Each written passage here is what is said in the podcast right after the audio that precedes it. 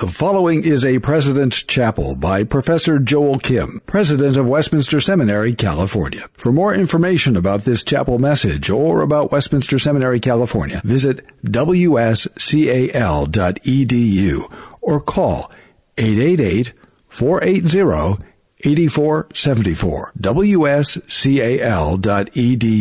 888 480 8474 Here we are at the beginning of our new school year. For those of you who are first year students, welcome. We've been praying for you. We are excited and delighted that you're here with us. And for those who are second, third, or perhaps fourth or fifth year students, welcome back. We hope that you had a wonderful summer practicing what you learned and being in the churches and local churches that you love, being able to serve Jesus Christ and serve his people. Well, this morning I have the privilege of sharing with you some thoughts regarding our upcoming year as we reflect upon our school as well as your school year and many of us who are engaged in this labor. I am a middle aged man leading a middle aged institution. That sounds kind of funny, except for the fact that it is true that I'm not sure if you're aware, our school is quickly turning 40 in the upcoming couple years. In 1979, around this time, our first two Roberts, Robert Strimple and Robert den Dulk, for those of you who are unaware, our first three presidents were all named Roberts Robert Strimple, Robert den Dulk, and Robert Godfrey. Our first two Roberts were here in Southern California before the third joined them. They were busily beginning a new Reformed institution on the West Coast. This was an arduous yet joyful task of establishing a confessional Reformed school in an area where such schools did not actually exist. For a year, they prepared the institution, and classes began in the fall of 1980. So, within about a year or so, we'll be looking toward the celebration of us becoming middle-aged, middle-aged institution, 40 years old, in fact, where 25 students joined on the first day to actually begin their class work. Perhaps it is because the institution's middle aged, or perhaps simply because I am middle aged. I've been receiving a lot of questions that begin with why, and in many ways, personally, reflecting on many questions that begin with why. Questions like these Why insist on theological education and educated ministers when many churches and parachurch organizations criticize seminary education as nice but often unnecessary, or even perhaps detrimental to one's piety, summarized in statements like seminary is a cemetery. My guess is that you've heard that before at some point. Why persist in personal and residential education, even investing enormous amount of time and resources in a student village, when there are seemingly more efficient ways of training pastors and leaders in this age this age of rapid development and deployment of technology. Why invest so much on language based, rigorous, and structured educational model instead of focusing on practical and relevant theological discussions and flexible and personalized curriculum? After all, the world is changing rapidly and the need to keep up with the needs of our times is great. Why hold on so tightly to confessional reform theology that seems nice and quaint as we reflect upon our confessional heritage and consider it our foundation, our base, as well as our boundary, but seemingly so irrelevant and archaic in the ever changing language and culture of our churches? Perhaps you've been asked the final question here why spend two three, four, or perhaps even more years away from family and friends for a calling that does not guarantee success, a calling that does not promise riches, and that does not offer the accolades and adulations of the world. And if you didn't know those things, I'm here to remind you those are not promised to you as you study here at Westminster Seminary, California. What drives seminaries? Professors that are here, staff that serve you behind the scenes, and the students alike here at Westminster Seminary, California, now almost for 40 years. It's difficult for us to answer these questions comprehensively in one talk by one particular individual that serves this institution, but I have been reflecting on, this, on these questions, and First Timothy has been the book that's drawn my attention for some time, particularly the passage that we read this morning. As you know well, Paul is writing to a beloved disciple who serves a church that he loves very much. The intimate relationship between Paul and the Christians in Ephesus is well known. For nearly three years, he taught them daily, pastored them with tears, and healed many with power. Luke records that in Ephesus, quote, the word of the Lord continued to increase and prevail mightily. The church's affection for Paul is palpable in Acts 20 when the elders of Ephesus met with Paul, who was on his way to Jerusalem on the island of Miletus. There was much weeping, we are told, because the elders believed that they would not see him again. Yet, Ephesus remained a difficult soil. Idols were publicly worshipped and sold. Presence of evil spirits were well known. And when the livelihood of the craftsmen who made the idols were affected, a near riot broke out with the crowd proclaiming, Great is the Artemis of the Ephesians. Moreover, the church of Ephesus was also struggling. Social pressure, internal dissension and discord, and theological controversies were not uncommon within the church. In particular, Paul begins and ends this letter writing against false teachers in chapter 1, verses 3 through 20 and chapter 6, verses 3 through 21, who teaches a different doctrine and does not agree with the sound words of our Lord Jesus Christ, whose, according to chapter 4, consciences are seared. This is the context in which Timothy is ministering, contesting idols, social pressures, and theological unfaithfulness. And in the midst of this tumult, much can be said but in this summary passage of 1 Timothy, Paul reminds Timothy of the very things that he must keep squarely before him and those whom he oversees and teaches. This is what he must keep before him always and every way. And the two things he, remi- two things he reminds Timothy and therefore the church were these Christ and the church. Christ and the church. Verses 14 and 15 remind us of Paul's personal plans as well as the reason why he writes when he says, I hope to come to you soon, but I am writing these things to you so that if I delay, you may know how one ought to behave in the household of God, which is the church of the living God, a pillar and buttress of the truth. Paul certainly believes that the message of Christ Jesus changes lives. And as everyday disciples, we ought to live lives worthy of our Lord and Savior.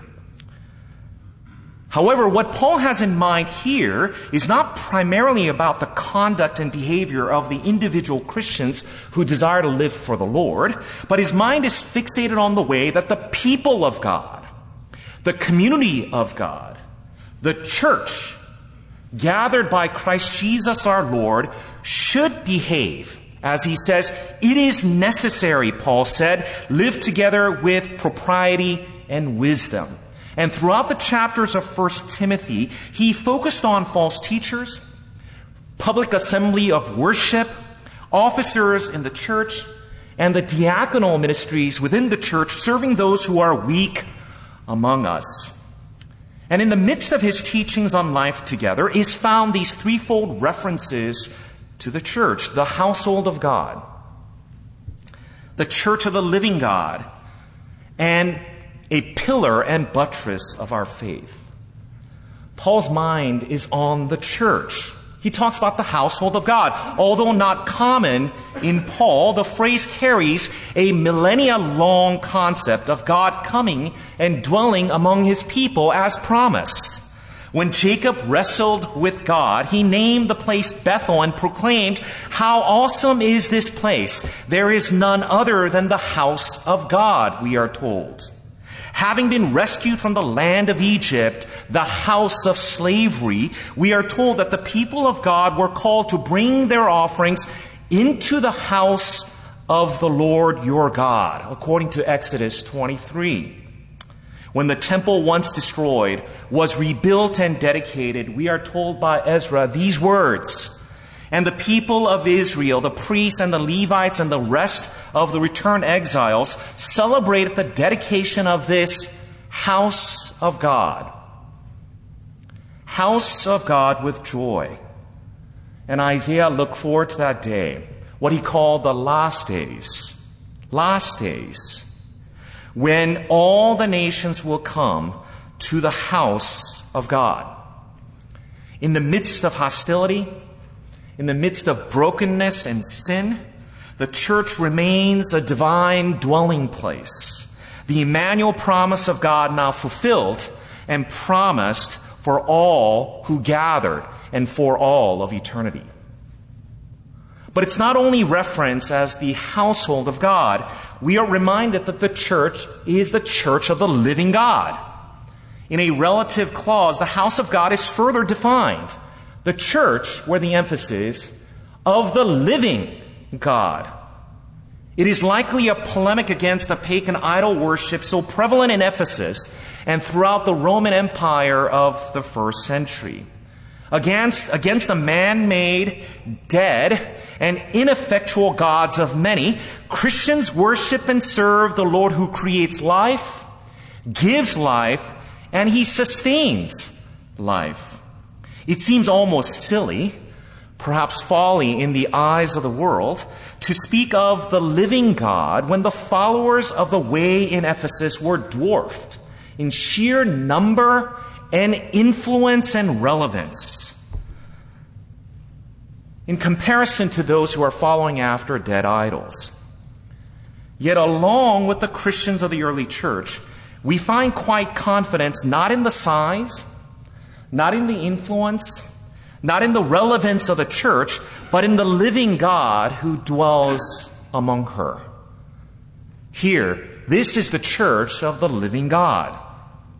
And then he references the church yet once again. When in apposition, he reminds us that the church is a pillar and buttress of the truth. Because of God's truth, the church, um, God's presence, the church is called the pillar and buttress of truth. In a small but insightful commentary by one of our own, Steve Baugh, he reminds us that this building analogy is an important one. I don't know if you knew that. He had a commentary on the pastoral letters. Now you do. Go and find it and utilize it for, to your benefit. When the building analogy used here by Paul, quote, would have spoken strongly to someone living in first century Ephesus. The city was experiencing a remarkable building program, some of them of massive proportions. The temple of the city goddess Artemis Ephesia was the largest temple building in antiquity and one of the seven wonders of the ancient world. Its elaborately carved columns and foundation stones were of monumental size, which was particularly prized in a region that often suffered devastating earthquakes, not unlike ours here in many ways. The church, in being referenced as a pillar and buttress of truth, was a meaningful one for the Ephesian church gathered. He points to the church's immovable firmness in combating false teachings found not only outside the church, but the false teachings found also within the church.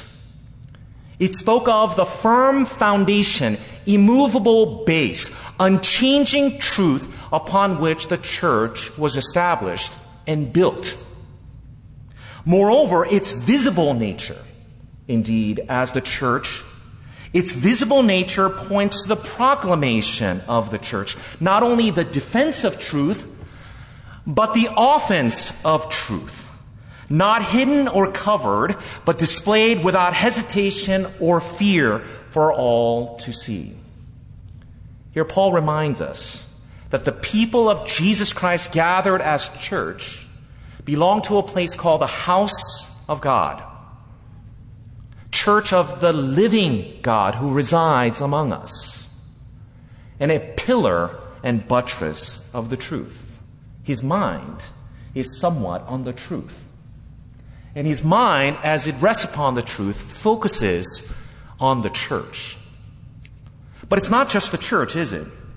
Here, having mentioned the church as a pillar and buttress of the truth, it prompts Paul to give an extended attention to the person and the work of Jesus Christ. It almost seems ill fitting here.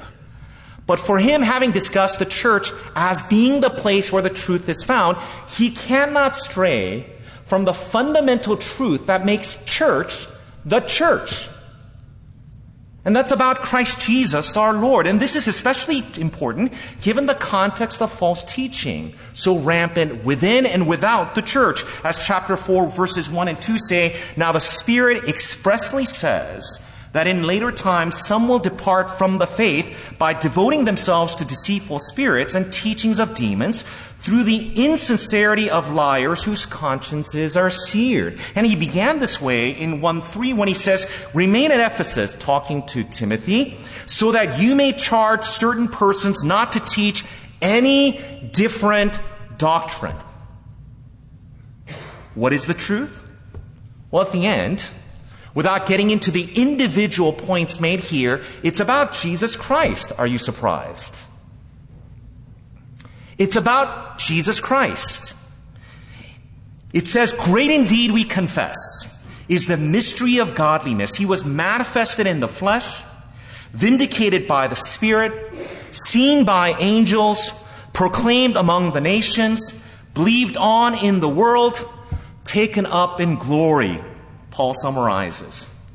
In contrast the slogan made popular in Ephesus, where they say, Great is Artemis of the Ephesians, Paul speaks of the one who is truly great. And he exalts the greatness of another in six parts when he again reminds us of his manifestation and his humiliation in taking on human form. Yet his vindication reminiscent of Romans chapter 1 pro- proclamation among the nation, and the power of the word as described in Acts of cutting people's hearts so that they believe, with the promise of glory set before them. At the heart of the truth taught, the truth proclaimed, and the truth defended by Paul and the church stands a person. The person of Jesus Christ. To the mystery loving and wisdom seeking Romans, the truth that the church declares and defends is simply about Jesus Christ. There are many who are seeking wisdom, seeking special knowledge, and to them he says, for instance in 1 Corinthians 2, and I, and I, when I came to you, Paul said, did not come proclaiming to you the testimony of God with lofty speech or wisdom, for I decided to know nothing among you except Jesus Christ and Him crucified. To another believers seeking knowledge and wisdom, the church in Colossae, he simply says, to make the Word of God fully known. The mystery hidden for ages and generations, but now revealed to His saints. To them, God chose to make known how great among the Gentiles are the riches of the glory of this mystery. The true mystery once hidden, now revealed in history, which is Christ in you, the hope of glory. And he says he has been called to simply Him we proclaim. Him we proclaim. Only Him we proclaim. This is not the musings of someone engaged in philosophical or intellectual exercises. For Paul is intimately and personally familiar with the power of the message of Jesus Christ. We are told only a few chapters earlier in 1 Timothy 1:13, though formerly I was a blasphemer, persecutor, and insolent opponent, but I received mercy, he said. But I received mercy, and the grace of our Lord overflowed, superflowed, went beyond any imagination and expectation for me. with the faith and love that are in Christ Jesus our Lord. Paul knew that his life is not about him. And may I remind us that your calling and what you do here is not about you. Hard to hear in some ways for all of us. But Paul knew that his life was not about him, since his life is wholly a product of grace in Christ Jesus. He certainly did not create or earn grace, but he received it. It is by the mercy and grace of God that Paul has life in the first place. He certainly understands that he cannot bestow grace. He cannot impart or infuse grace into the lives of others. And this is important for us to remember. We are not the Christ. After all, he himself received grace of Jesus Christ. Moreover, he certainly understands that he depends on grace for his daily sustenance. His past, his present, and his future all depend upon the mercy and grace of God, who gives graciously and generously to the undeserving in and through Jesus Christ.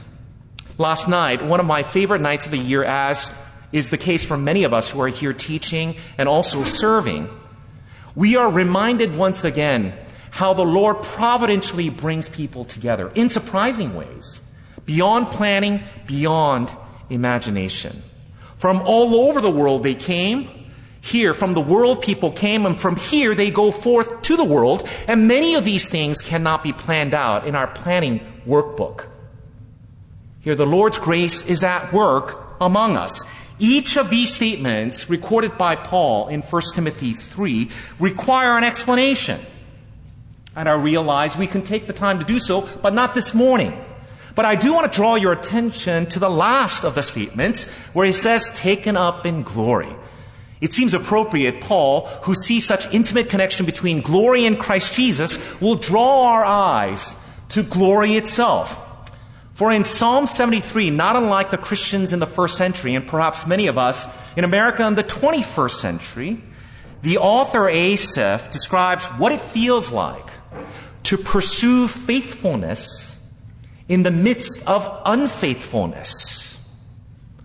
Having described all the difficulties and suffering and weaknesses he felt, he summarizes his own sentiment this way in verse 16 when he says, But when I thought how to understand these things, the world around him, it seemed to me a wearisome task, he said. I wonder if you felt that way. But in this phrase, the household of God, the church of the living God, and a pillar and buttress of the truth, the church is reminded of the coming glory. Won and prepared for them by Christ Jesus. 2 Corinthians 4:17 reminds us of the beauty that's before us. For this slight momentary affliction is preparing for us an eternal weight of glory. Eternal weight of glory beyond all comparison. This momentary affliction in comparison to the eternal weight of glory. John Calvin, commenting on this page, simply says, Thus both the world though the obedience of faith and in the per- through the obedience of faith and in the person of Christ a wonderful change was wrought. For he was exalted from the mean state of a servant to the father's right hand that to him every knee will bow. And we look forward to that day when we see him face to face as that hymn says without a veil. The glory that awaits our church. I would say, friends, Paul is slightly fixated on the church and Christ who built this church. This brings us back to the questions of why. Why do we do what we do? As faculty, it's not the grading of your papers that excite us every morning as we get to our offices. Why do the staff do what they do? Ever busy, ever working, in order to take care of the little things so that you don't have to worry about them behind the recognition that many people do not even see. Why do you labor every single day as you read, as you learn, as you emulate, as you continue to labor to grow? Here, simply put, it's for Christ and His church. Perhaps I can be a little cheeky and say it's for Christ, His gospel, and His church. We do what we do, and we do it the way we do it, not because of our stubborn inability to change. If change and correction are necessary, we must. It's not about a wholesale rejection of all things new. If improvements and refresh are beneficial, we should. Nor is it some odd sense of superiority, a desire for smallness or irrelevance in order to claim ourselves distinct. If we must grow, we must grow. No, we are who we are because we want to serve Christ by serving His church well. For as you know well, seminaries like ours exist for the churches, not the other way around. The early modern model for theological education came from the great universities, where theological faculties that supported by the state trained clergy for ministry often in the national church. Seminaries, however, are relatively recent phenomena that focused on training for ministry after first receiving their undergraduate education. It functioned as a structured apprenticeship it's a structured apprenticeship that combined the rigors of academics and the requirements of studying of the Word in such a way that you become experts and students of the Word of God with the practice of pastoral ministry alongside those with experience. As one scholar put it, evangelical seminaries are born and raised in the bosom of the Christian community, existing to prepare its leaders relying on its resources, and thus are schools of the church. Of the church, by the church, and ultimately for the church. The spiritual health of the church and her ability to be the pillar and buttress of the church, church truth, require healthy, trained, and committed and passionate pastors and leaders. For that end, seminaries like Westminster Seminary, California, exists. And we believe without hesitation that what the church needs is the same today as it was 20 centuries ago. The truth of Jesus Christ our Lord. In this pluralistic environment, both in the first and the 21st century, the belief in and conviction for the truth is clearly under attack. Even within the church, the social, economic, and political world make their way into it don't misunderstand me here, brothers and sisters. Engaging the culture, helping the church understand our times, and proclaiming the excellencies of Christ in the midst of change are all important aspects of the work we do and we must do. Yet our first and primary task is to teach and uphold the truth of Jesus Christ. For the sake of the church, there certainly is price to pay in popularity and growth, but a laser like focus on the majors, that it is for us, the gospel of Jesus Christ, is what the world needs, even if that's not what the world wants. And along with the truth of Jesus Christ, the church in our day and age needs the sacrificial love of Christ Jesus indicated so well as he take, took on human form. The church needs pastors and leaders who love the Word, who trust the Word, who know the Word, and proclaim the Word with faithfulness and clarity and with confidence. In addition, the church needs pastors and leaders who, because of Jesus Christ and what he has done for us, Love the people of Christ Jesus who are gathered. For the practice of ministry is not learned in books or online only, but in a community of faith. By watching and emulating those who are mature, by living out among peers who encourage and sharpen, um, by discipling those who desire to be disciples of Christ Jesus. For this end, we are here, for Christ and the church. A couple presidents ago, Robert den Dulk actually wrote these words in his inaugural address and summarized our task this way Our task must be to be men of academic excellence who have been with Jesus,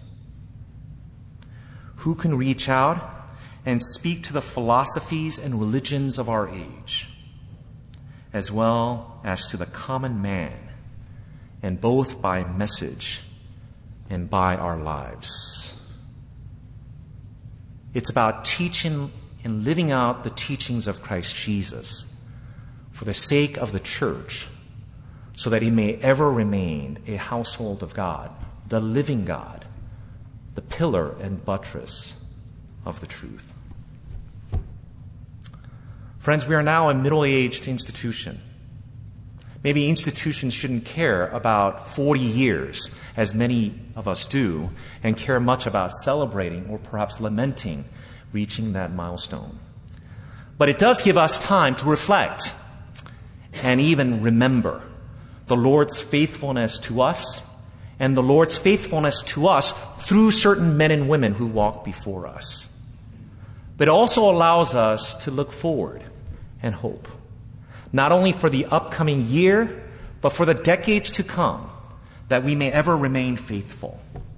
So, friends, may the Lord, who blessed us nearly 40 years in, his, in this humbling yet exhilarating task of service to Him by serving the church, continue to serve this institution and many who call this their home to bless us this year and the years to come, that we may remain faithful to Christ for the sake of His church. May you labor faithfully this year to that end and for that goal. Let's pray.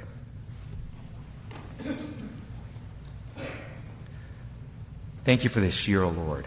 We come with excitement, not because of our abilities, not because of the things that we have prepared, but as we lean upon your grace and trust in you and depend upon you, we are excited to see how you, by your Spirit, will unfold before us the wonderful task of learning, growing, and serving your church.